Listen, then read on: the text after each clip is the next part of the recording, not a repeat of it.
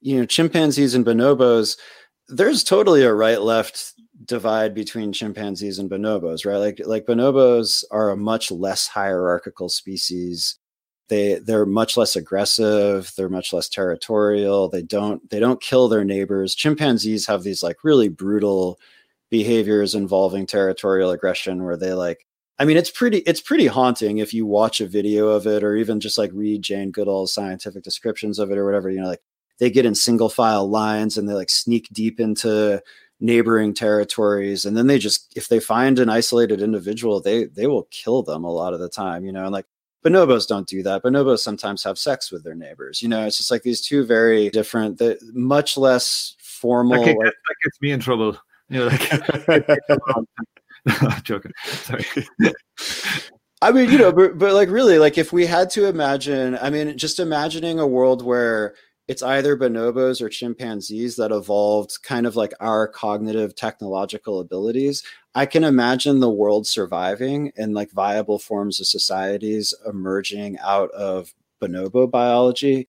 And I think chimpanzees would have already pressed the nuclear button. You know, like I think that they're more aggressive than humans and they just wouldn't stand a chance. And and there the differences in brain structure between chimpanzees and bonobos are differences in the amygdala. It's like the same differences that characterize the right left political divide.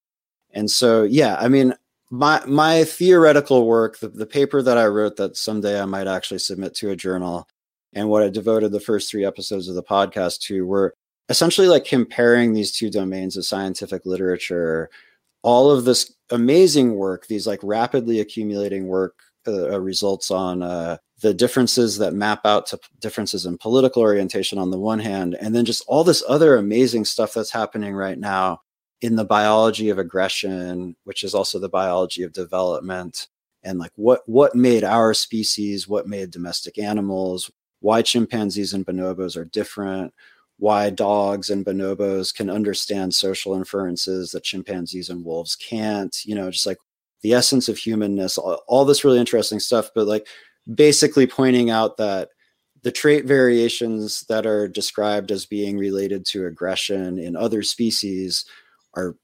awfully awfully similar to the trait variations that are described as correlated with differences in political outlook in humans